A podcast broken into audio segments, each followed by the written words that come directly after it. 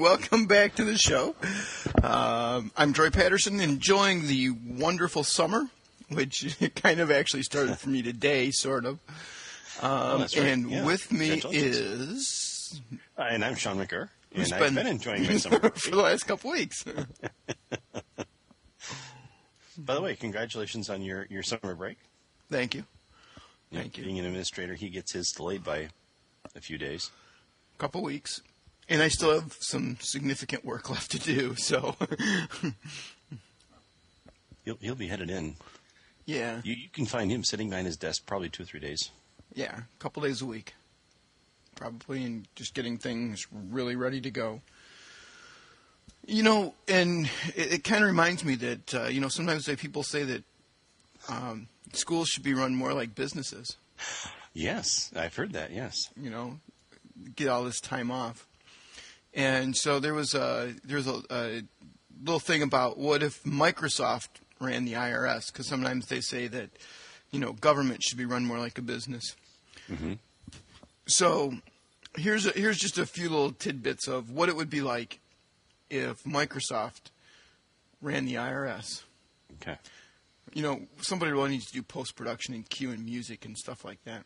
Maybe some, something dramatic right here or something. you Yeah, know, I know. like Wall Street Journal report or Should, something. should work on that this this summer maybe.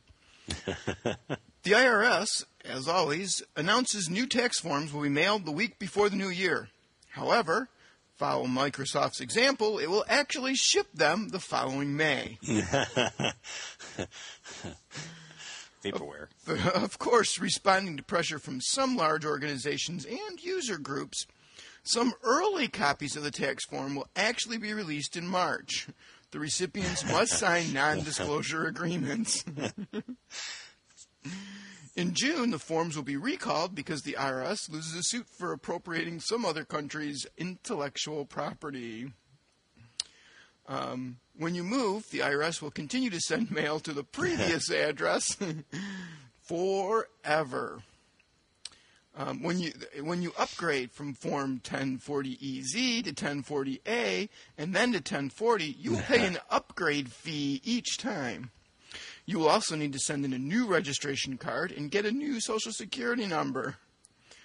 In order to upgrade, you must you must submit the original first page of your previous year's forms. I like that one. That and you have to upgrade your pen each time. yes, need a new pen each time too. Um, when you file a late or amended tax return, the IRS will reject it on the grounds that the prior year is no longer supported. Uh, after struggling with reams of dense documentation and complex options and rules, you will discover that you need Publication 3297 with a 10 word long title in order to answer, you hope, a single obscure question. The IRS will charge a minimum of $40 for that publication. The IRS will continue to issue immense volumes of bug fixes, interpretations, and clarifications. However, the tax rule updates will be either will be neither easily searchable nor well indexed. Mm. Um, instead of three ring binders completing, containing complete sets of tax code, bugs, and interpretation, the IRS rulings will be promulgated in a haphazard fashion by individual taxpayers via BBS, Usenet, and CompuServe. Oh, and then, of course, the all powerful Commissioner of Internal Revenue will jet around the country giving speeches and granting numerous interviews but only to select reporters. Changes in text code will be at the whim of the commissioner and largely kept secret until they are published.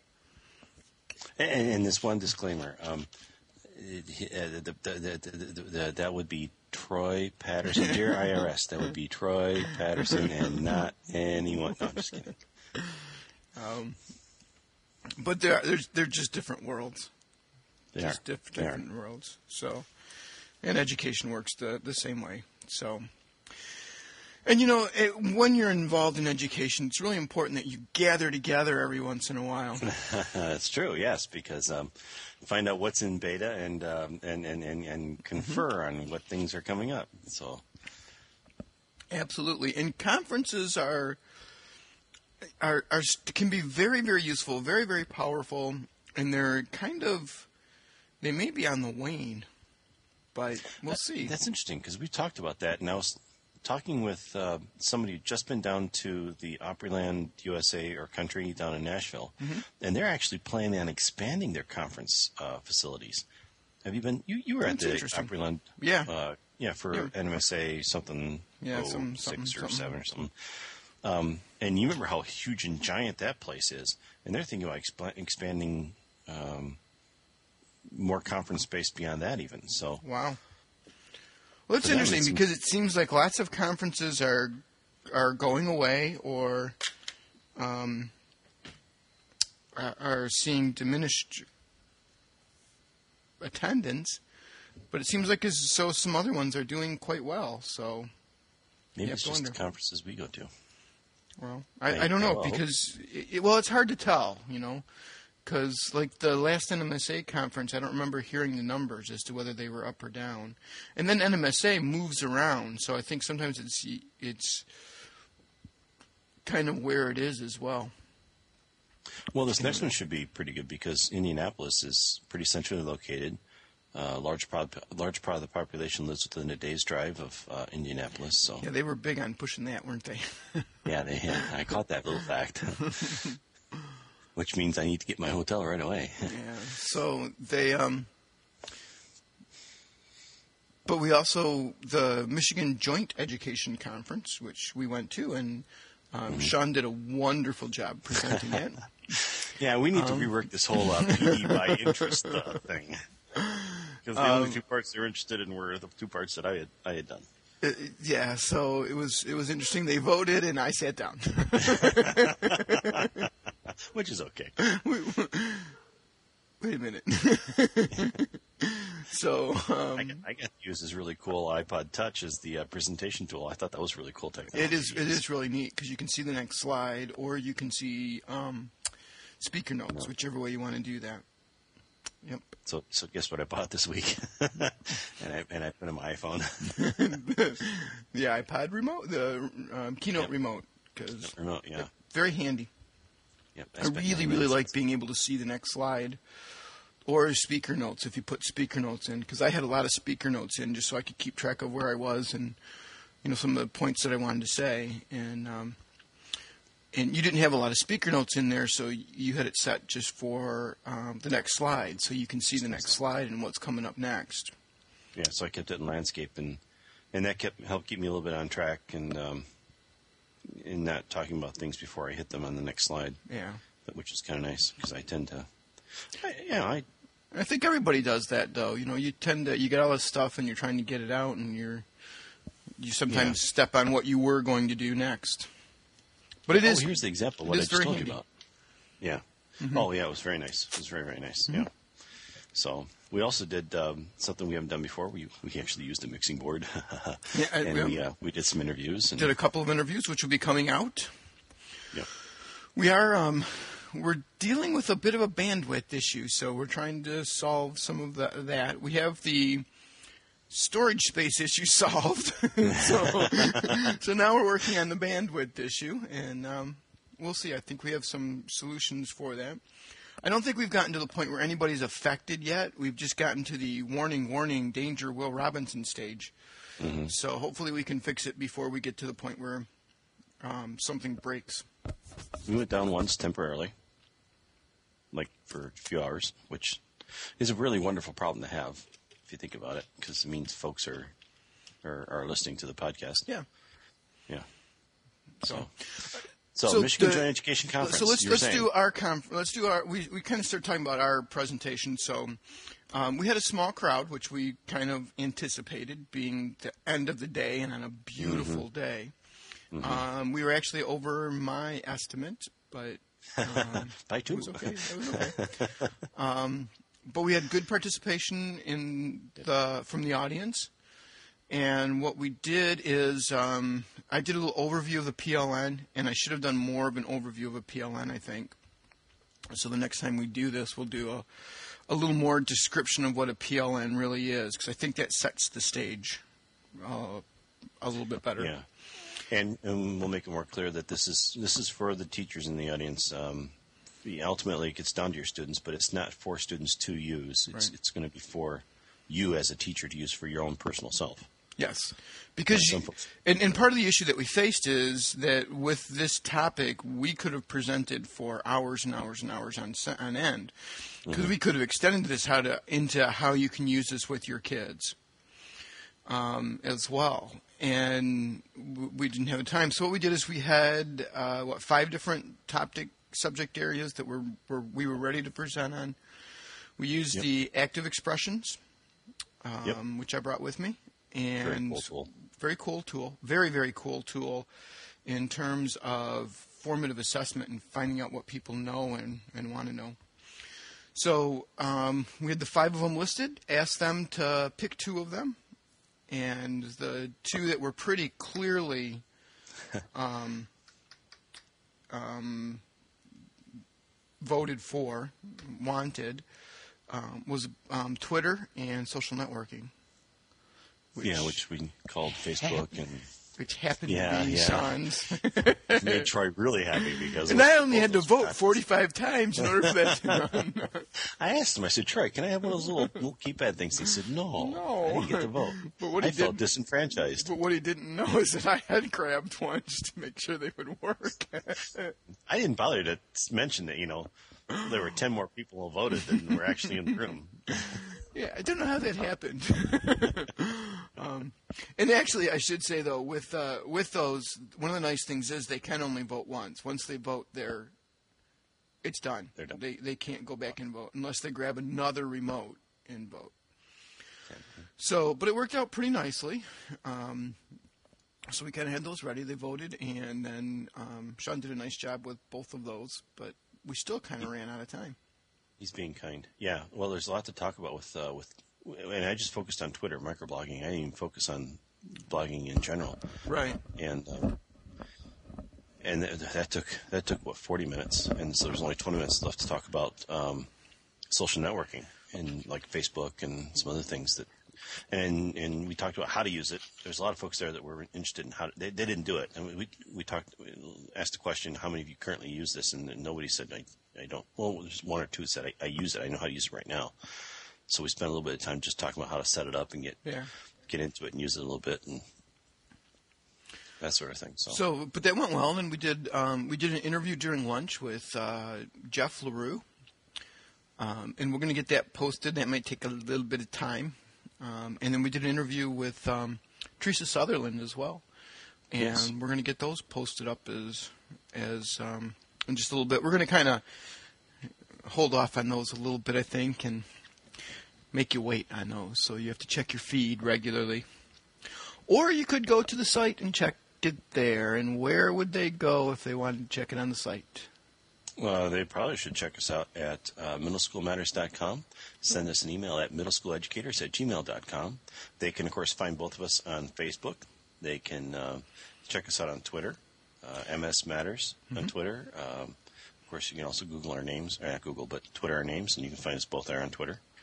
Um, we got to get maybe a little more twittering, I've kind of, tweeting. I've kind say. of, uh, yeah, I've kind of.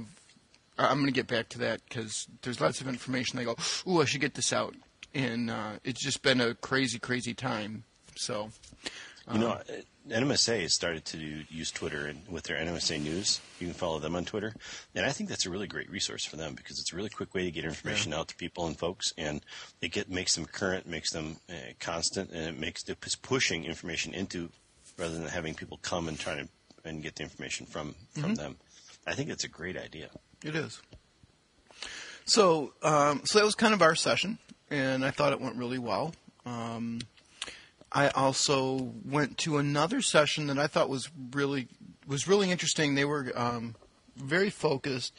They have a, a visual tool, really kind of like a checklist for special ed students, Um, and what they this is coming out of Traverse City, and they've said that what they found is by looking at this visual graph, this visual chart, uh, kind of a one-stop shop where you're looking at all your special ed kids, that and they've been using this with several different districts, and um, what has happened is they've noticed some things. Like they had one school that noticed that there was an awful lot of kids going into special ed in second grade. So it was like, well, wait a minute, why do we have all these kids going into special ed in second grade? So it led to some re- really good discussion of what that what some of the effects of it were. Um, so if anyone is interested, I've replicated the form as we were sitting there talking. It is that it does come from Traverse City. I'm not taking any. Uh, I don't think there's any copyright issues on on it. You know, I'll I'll uh, I'll gladly attest that it's the the belongs to to Traverse City. Uh, but I thought it was neat, and it's something that I think I'm going to use with my special ed department, and I'll share it with my district wide because it is just a neat checklist to take a kind of a 30,000 foot view of special ed because in special ed we get so wrapped up into the individual kid. Sometimes we lose the we really lose the communication. Um, and there was one of the ladies in the session with me and she said you know i'm a math teacher and it it it wasn't ever really communicated in a way that I could understand that the, this kid had a problem with reading and this was the problem with reading. Mm-hmm. And I, I, think we get so caught up sometimes in the individual kid and the kid can do this, can't do that, that we don't communicate that well to all of the teachers. And then we don't look at this on a bigger scale, the 30,000 foot level, and say, okay, what are we doing? Which kids are involved? How are they involved in what's happening? And actually, um, Michigan is seeing a little bit of uh, attention because we're over national averages on on special ed and special ed identification. So, um, you know, this was something that was was kind of. Uh, I think it's useful. I think it's something that, that can be very handy. And if you would like a copy of, because I've made a couple of changes, nothing real drastic, but I've made a couple of changes. If you'd like a copy of that um, spreadsheet, you can just drop me an email at middleschooleducators at gmail.com, and I'll be happy to share that with you. So it was one of the sessions I went to. I went to one on HyperStudio, HyperStudio 5. Uh, which was kind of interesting because um, I'm, I'm going to share this with you. I know I just got finished talking and people are tired of hearing me talk already, but which is kind of interesting because as Sean and I were putting together the presentation, I had made this comment about man, I really I miss HyperStudio for doing um, for doing presentations like this because we weren't going very linearly. linearly. Our presentation wasn't linear.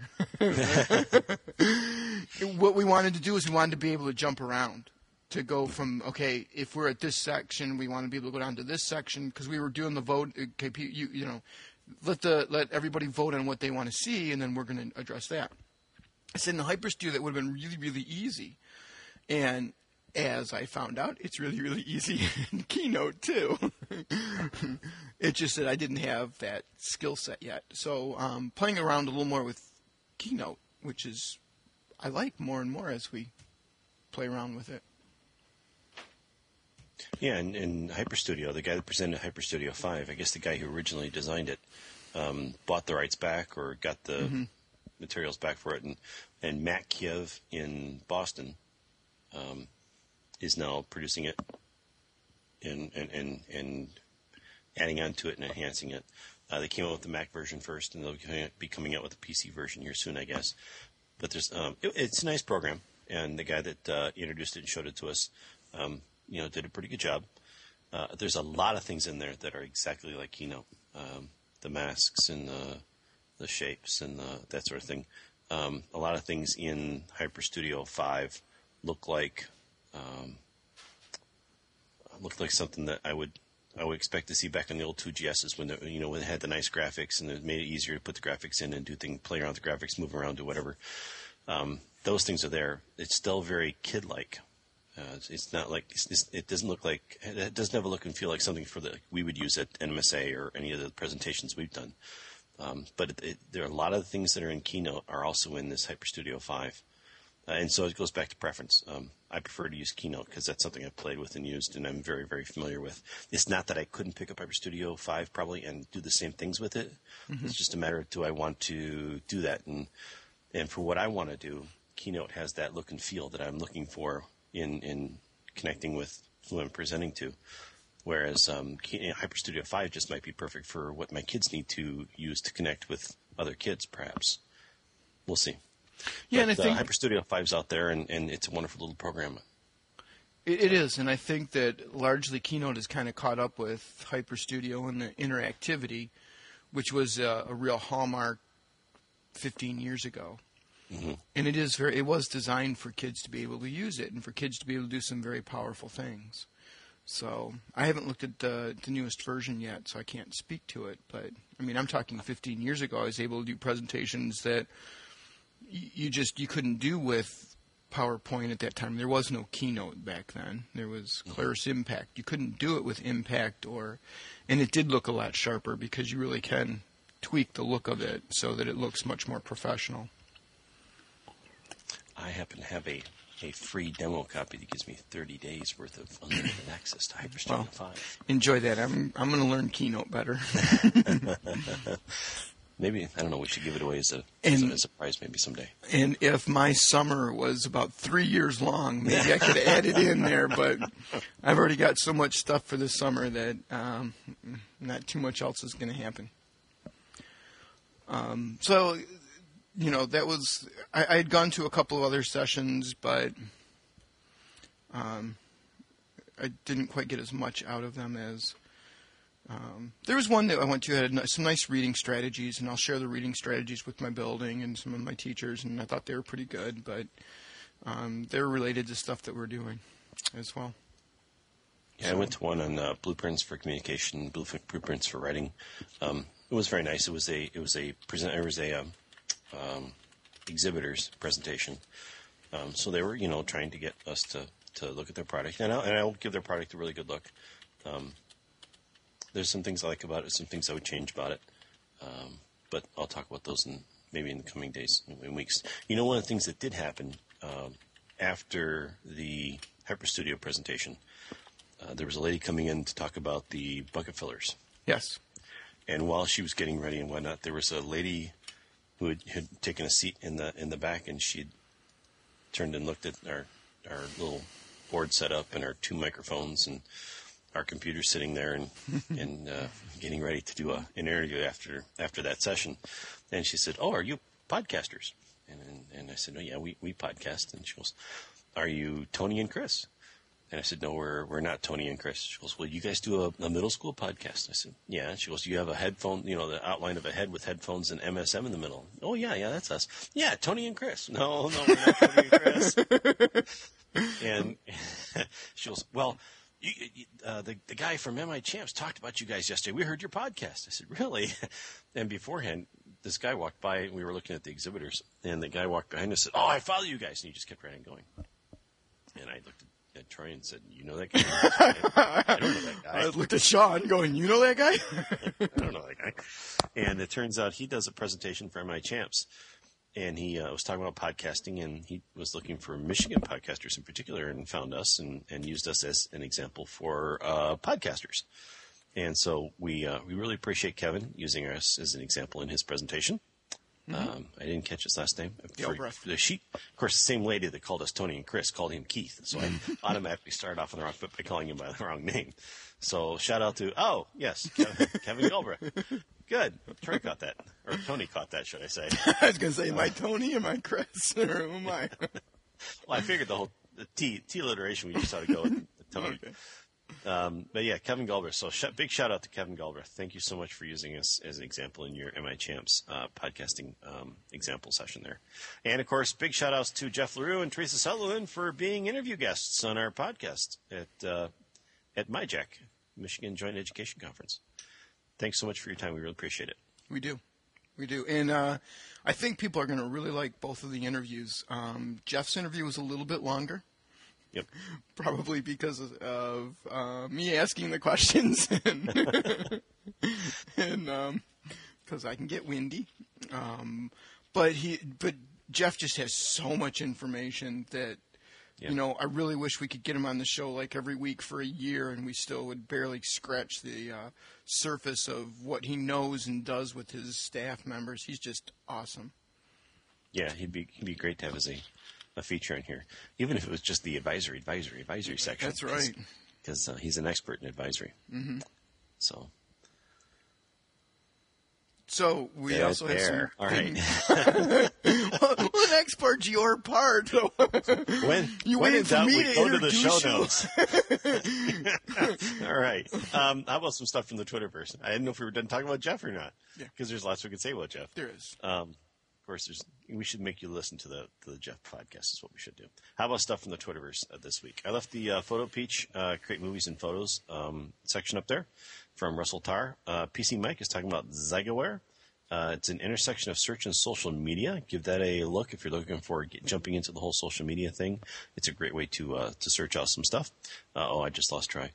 Uh, RM Burn, uh, check out playlist.com. It's mentioned by Steve Hargadon. You'll have to check it out because I haven't had a chance to check that out just yet. It popped up this morning uh, just before the podcast, but it looked interesting. So I threw it in there for you to play with. Tell me what you think about it on the website or send us an email and tell us what you think about it.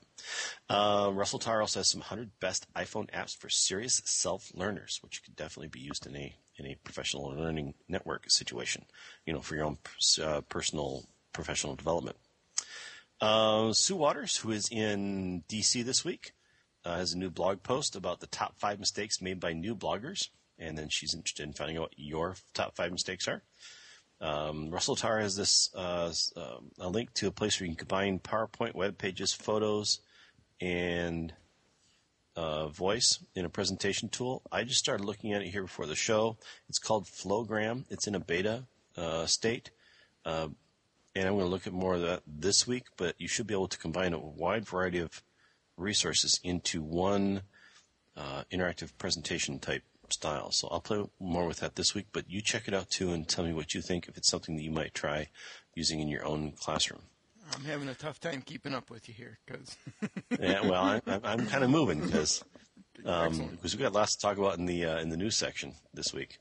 Uh, let's see here. Oh, scribble maps. You can actually draw on Google Maps with scribblings and more. That's also from Russell Tarr. Um, there's a free set of glossy icons you can use. Yeah, they- they're, they're, they got that slick um, quartz look to them. So I threw those in there for you to use on your, your computer screen. Uh, PC Mike is retweeting an article I saw about uh, too much time online straining marriages. There's a research done in Ireland about people who spend a lot of time online, and if, the more spend you, the more time you spend online, the more strain it creates on a marriage, which would kind of stand to reason because if you're not talking to each other, well then, so. Um, Kay Chichester just joined the NECCning. NECCning. That's kind of E NECC for um, those who aren't reading the show notes right now. And and you notice this isn't a TLA, by the way. That's right. It's a FLA. That's right. Right. It's a four letter acronym. Well, actually, it would be a F O R O L A or something like that. A A four. TLA works because three letter acronym is three letters. If you're going to do a four letter acronym, you need to do like a CFLA, a confusing four letter acronym.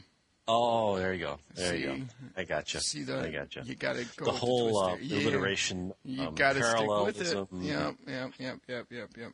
This is why I didn't do well in that section of the ACT. um, and I still got a job. Um, there's the neck, NECCning um, link to it there, so you can attend NECC 09 virtually. Uh, Second Life Worlds created for classroom use. Uh, Russell Tarr's posted this. Check that out, but uh, be wary because there's a teen grid also that is supposed to be for your, your classroom use. And um, some new book suggestions based on what you just read. It's great for student research. There's a link to some some some book link stuff for kids, from also from Russell Tarr. So Excellent. stuff from the Twitterverse. Good. Yeah, Russell Tarr apparently is a pretty active kind of guy there. And he, he posts a lot of good stuff related to classroom use. Um, Yeah. He's one of my stronger uh, links in my PLN. It's not that we necessarily talk, and we've talked about this in our presentation about lurking. Um, because I, I, do a lot of lurking online, but I also do a lot of retweeting, and I, I find myself retweeting a lot of stuff that Russell Tarr puts out there because it's some pretty decent stuff. Mm-hmm. And I follow, you know, I don't, I don't necessarily follow somebody just because they have good resources that I can use, but um, he's definitely one I would recommend for somebody who's who usually finds some pretty good stuff, educator stuff. Yeah, and, and and I said that's one of the things that frustrates me is I want good education stuff. I don't care what people are eating for breakfast. it's just kind of me and what I'm looking for. So. Yeah, and by the same token, he's not one who's going to say, you know, I got this thing in my classroom, not sure how to solve this. Hey, anybody got any ideas out there? Yeah. That's not him. He, he's just a resource um, type. Well, and, and that's fine. I think you need, but I think you need to find a range of those people because mm-hmm. I think sometimes if you find like the person who gives you a lot of resources, and then you find a person who is asking those questions, it get you to think too and go, how would I solve that? What would I do? And maybe provide some of the conversation that way. And that's and beneficial. You, you, need a balance like that in your PLN. Right. you know, one side or the other is not. You're not really learning then, or thinking. You're just absorbing. So, hey, we got some news. What's in the news? We've got, you know, there's a push for um, national standards and right now the push is for voluntary national standards. Mm-hmm. And um, it's, I think it's interesting because this keeps coming up um, an awful lot, and I don't hear a lot of about it through work, but I am seeing a lot of it at higher levels at this point, as states are talking about things like this. Um, and so there's an article that says, uh, you know, a couple weeks ago there was an article about Alaska was not buying into the common standards, and um, this week we have a an article coming out of Texas that says Texas is one of four states that is uh, sitting out an effort to create voluntary national standards for what students are expected to learn in school. And I think this is an important discussion for people to be aware of because I, I got a feeling it's either going to be done with us or to us. So um, I think it's important that we at least know about it and think about it. And Texas is sitting out right now. There's 46 states. The District of Columbia, Puerto Rico, and the Virgin Islands are all on board with the project, which is spearheaded by the National Governors Association and the Council of Chief State School Officers. Um, and of course, Arne Duncan, Donuts, is a um, also a supporter. Um, and he's supporting to the to the tune of uh, 350 million dollars to create the tests to help create the test. Um, partners in the project, including the College Board, ACT, and Achieve. No surprise there, I would guess. Uh, hope a set of national standards will make U.S. students more competitive in the global marketplace.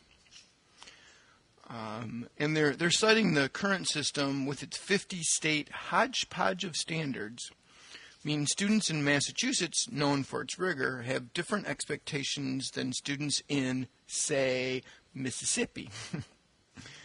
A set of common standards could help colleges, teachers, and textbook publishers, supporters say. Um, Texas says that they'll look at them and um, and make sure that Texas standards are always higher, which I thought was an interesting, um, hmm. interesting little quote there. Mm-hmm. Um, and there, there's a quote from Gene Wilhoit, executive director of the Council of Chief State School Officers. It says, "We really don't want the federal government setting standards." Um, but Texas is pointing out that it just updated its standards and textbooks and doesn't need to start over. Doing so would cost the state in the neighborhood of two to three billion dollars. Mm-hmm. The supporters say that um, states spend billions in taxpayer dollars to periodically develop new curriculum tests, money that could be saved with a joint effort. It's economically prudent And I think that's one of the key aspects here. Is some of this is economically driven as well. Um, from an acad- academic perspective, the hope is that the national standard would raise the bar for everyone. So um, they're they're looking at um, a little uh, at how it is that they can put this in. I also like the uh, former U.S. Secretary of Education, Margaret Spellings, calling the effort, quote, a little bit of a Trojan horse. So, um, you know, she says that Texas is moving forward on how our standards right now. You don't need to move forward on some multi-state process to tell you what what to do. I worry this is a lot of progress and a lot of changing of the subject. Um, Process. Yeah. Um, so it's it's interesting. I think that we're you know we're definitely heading down the road of national standards. It's just a question of when we're going to get there. I think, uh, unless well, something changes radically. And there's there's one key one key sentence I think at the top of the article, which means it's going to happen sooner than later, and that's the the federal federal stimulus money, three hundred fifty million dollars. Districts mm-hmm. are going to snap that up, and then they're going to implement it. States, I'm sorry, in this case, states, because districts aren't going to have a say in this. Right. Um, states are going to snap this money up and then and then enforce it on the, the local districts um, in order to get the three hundred fifty dollars and three hundred fifty million dollars in federal stimulus stimulus money. Of course, three hundred fifty million dollars. I mean, you start spreading that around. Yeah, that's that's not a whole lot. Now, if you're looking just, at 50 states sharing it. No. Uh, let's just do a quick uh, F12 here 350. 1, 2, 3, 4, 5, 6. uh, oh, well, Sean computes it. I think the the issue here is we're seeing we've seen this progression leading toward national standards. It's it's been a very clear continuum since really roughly, if you look at 91, 92, we've been on a movement toward national standards with the the um, oh god, it just it just left me the whole. We started going to outcome based education, and then um, there was a big report that said education was in trouble, and I can't remember the name of it right now. Um, it was with me a minute ago. And then with the passage of No Child Left Behind, you know, there's there's just a real, a real, easily definable movement toward national standards and national testing. And uh, well, like you said, I think we're going to get there. I don't know when we're going to get there, but we're definitely headed that way. Would you do it for six point six million dollars on a state level? On a state level, that's chump change. No, that's just that's just uh, here. I, I got this in my pocket, and I'll just here. That's chump change. On the state level, that's chump change. Because our district is losing one million dollars just in the adjustment for um, basic funding per student. I mean, that's and if you imagine, in my district, it's a rather small district compared to a lot of other districts. say so our, our district lost like eleven million dollars out of some of that and is facing losing another six million dollars out of some of the other legislative that's legislative um, decisions that are coming out of Lansing right now. So, so by the time it filters down to the local school district, you're only talking about a few thousand dollars to to implement a large change. Well, but the the the districts wouldn't be implementing the well, districts are getting the curriculum from the state, so it's really the state level, and then the state level. It depends on if you need if you're going to need additional books or you need additional supplies. If it matches up with the books that you've already got, then and you're, just looking at the testing part of it, um, then we don't really do much with it. I mean, we have to give the test, but it's not like we um, have a big buy-in not buy-in to the test, but it's not like we have much control over the test itself. That comes from the state. So, So is six point six million dollars enough to put the writing portion back in at all grade levels at the state for the meet, or for the, you know state? Uh, I would probably state say absolutely not, especially considering it's only a two-year process. And just to give our listeners some context, our state has traditionally done reading, writing, and math testing from third grade to eighth grade. Mm-hmm. right. And what what we're, they're doing next year is they're looking at doing reading and math testing from third grade to eighth grade, and targeting the writing at fourth grade and seventh grade. Mm-hmm. So because the writing portion is expensive, because you have to have people read it, and you're talking millions of papers that you have to have people read. And usually twice, because usually have two people grade it. Right. two scores, and then based on that, if And the scores are disparate, too far. then you have the third person. read. So, Yeah. so it's expensive to do, and uh, you know, six million isn't going to do much, and it's certainly not going to do much two years later when that money is completely gone. And if you were looking at it that way, you're looking at three million dollars a year if you're going to break it out over two years. And then what do you do? How do you replace that money after two years? So it, it's it's, but I think the I think the impetus is still there though, because I think people have been looking at trying to get this to happen. It's just a question of when it's going to happen, and you know maybe they're saying, look, for the six million dollars, we can get it developed, so you can then supplant the testing that you have and the money that you're already spending for that. Instead of spending it on that, you can spend it on this and there is continual testing that's gone on that goes on with uh, with the test. There's continual changes, and if you could spread that money out over 50 states versus just your state, then that does make economic sense for a state, and that would have a huge impact on on states and how much money they're spending. What if this $350 million in federal stimulus money never makes it to the state whatsoever? Doesn't at all. Think about it this way. What if it's used just to create the national test? And then, as part of NCLB, you're required to give this test anyway. No additional funding, no additional stimulus, no additional whatever. You have to do it in order to get your, your foundation grant or your foundation from Right. your whatever the NCLB money, wherever it comes from. It's your category. Uh, what if what if this is just for the creation of the test and the printing of 100 million copies? And that's where I think that this could come into play. It's not the schools getting six. It's not the states getting six million dollars. It's the states getting a test that's ready to go, and then they'll pay a share of that to update it, which they're currently spending right now anyway. Um, and that potentially could be less, and that could potentially be millions of dollars of less every year. And that's how economically it makes sense.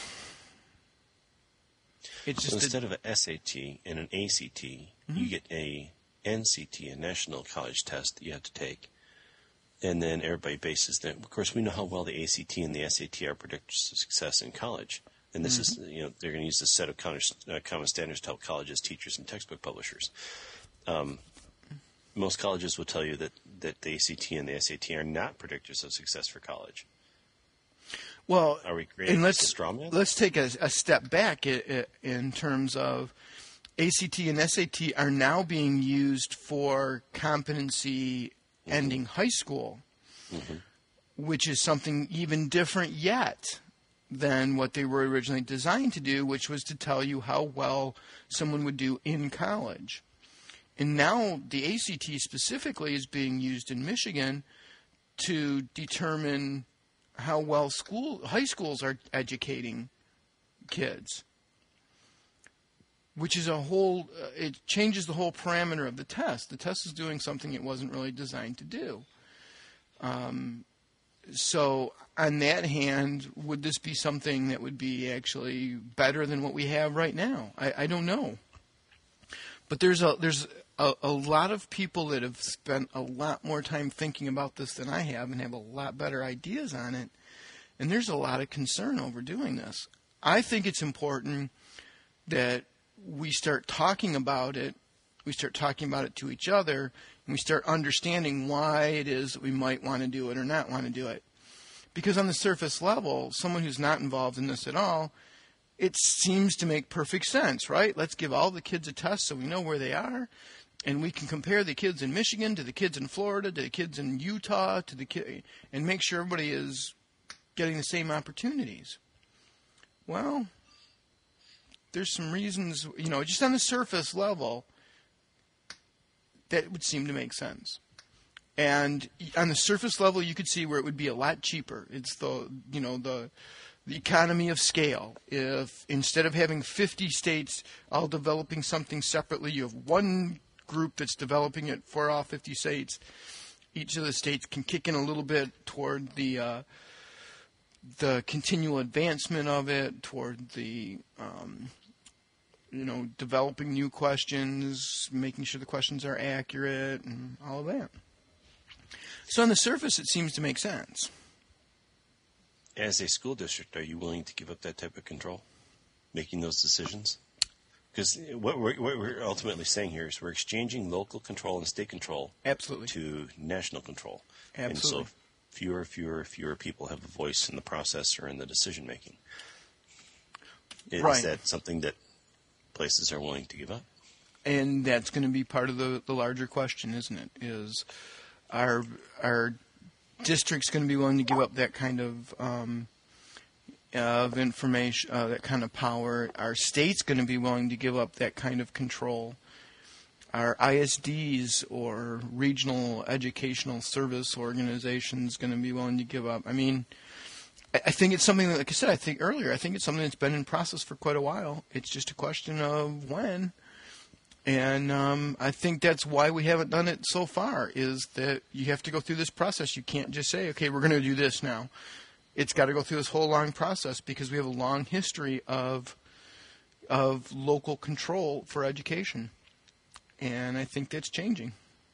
wonder how that would line up with the Northwest Ordinance, especially you know fitting into what we're because that Northwest Ordinance ordinance set up that whole system of uh, basis of education for in states you know in the Midwest. So It sure did. my, one little sparkling moment here, two seconds. Okay. I, I gotta love this this on the on the website. The there's a flashing advertisement. You can make a world of this of difference. National Clandestine Service Careers, the Central Intelligence Agency, the work of a nation, the center of intelligence. Suddenly, I want to make a career change. I like that. All right. All right, so um, so we've got that. Um, let's let's see. We have to we have to do some editing here because we had lots and lots of stories. Um, let's do one on bullying. This was one that I thought was really interesting. The um, and this comes from I want to say Indiana. Purdue, Governor Perdue. Sounds right. Yeah. Um, and this is that the House is sending a bill on addressing bullying, and they passed it 58 to 57. Um, and it goes to um, it's awaiting Beverly Perdue's signature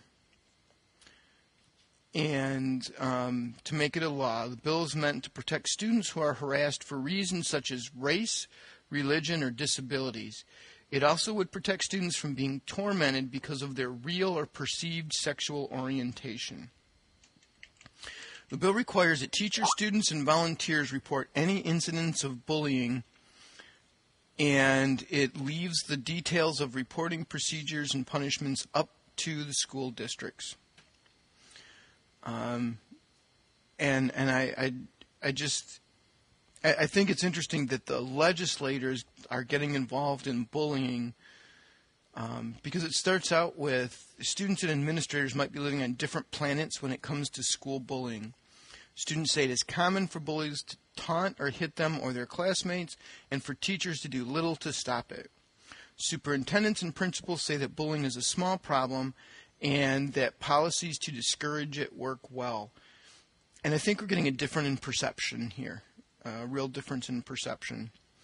Um, in terms of the kids think it's, you know, the the biggest thing because it's happening to them and it is a very real issue. And the superintendents and principals are saying, you know, bullying has been around for a long time. We address it. We're constantly addressing it. You know, but in the bigger picture, it's not a huge thing. I mean, it's a huge thing. I don't. I don't. It, it, this is a difficult topic to not come not come off the wrong way. It is a huge thing, but it's life is messy and life is not perfect, and there's things that you're going to have to go through. And you know, this is most bullying is of low level incidents. There's not uh, there's not the the tons and tons of really really um, you know kids picked on so so bad that it becomes um, you know something that we've seen that hits the news in a major way. Let's say. Um, and as Sean has pointed out to me, this is North Carolina, not Indiana. Um, we're thinking chicken is what we're thinking. Well, no, it's that I was I was reading lots of different articles and I just got it confused with somewhere else. And we're I'm, I mean the the address is newsobserver.com. Um, and there's nowhere generic. there's nowhere on there that it just kind of shouts at you where this the um, the state is. So. It, well, in really teeny letters, it says Raleigh, Durham, Cary, Chapel Hill, which I didn't notice until just now but really teeny. We're talking even, like you know seven point font. I was gonna Say, underneath underneath the date where it says Saturday. Uh, around 2000. okay. oh, it does. But we were we were interested in the article. We weren't yeah. Know, looking at the pictures. There's lots of there's lots of ads between that as well. Right. Um, so, but I think it's interesting because at a middle school level, we know that we have to deal with bullying. We know that it's something that's common. We know it's something that we address. It's something that we continue to address, and um, there's nobody saying that we don't need to address it. I'm just not sure that a statewide bill. I just worry about what a statewide bill could turn into. You know, if one kid calls another kid gay, because that's just a common um, term, they may not even know what it means half the time. Um, they just know that it's something bad from their perspective. Now we're going to get mail because I, I said it's yeah. bad. It's not. It's not bad. It's just something that they view as an insult. Well, a lot of them don't even use the term in, in that fashion. Like right. a lot of my kids will use the term it, when they say, you know, oh, that's gay what they're saying is they don't understand. They're not trying to use it in a derogatory manner or derogatory right. fashion, and they'll get upset if you think that you know they're if they, that they did it that way. What they're really saying is, I don't understand what you just said, or I understand what's going on. Um, but, but you know, like the, like you're saying, this requires teachers to report it. But so what if I report it? What it goes on a you know um, a bullying uh, offenders uh, list, and there's a list of bullying offenders for every community, and you get to find out how far they live down the street from your kid, and there's no punishments attached to this. I mean, they are talking about adding some some punishments, which I thought was very interesting because they want to bring back corporal punishment for bullying. So let's hit the let's let's hit the hitters. Yeah, and I really think that that it's interesting that the legislators are taking this part on and how they're taking it on. It's something that schools, especially middle schools, deal with on a daily, daily basis. Mm-hmm. And I'm not sure that legislators understand that we really do take this on on a daily, daily basis. And, um, you know, there have been a few incidents that are very well publicized that hit the news where it wasn't addressed. It wasn't addressed um, adequately. But I'm not sure that this bill would would necessarily make that any different because in several cases it's the kids not saying anything and the kids just kind of responding. And quite frankly, life is kind of messy, and kids are not um, pre programmed widgets that you can just say, oh, if, if the kid says this to him, this is going to happen.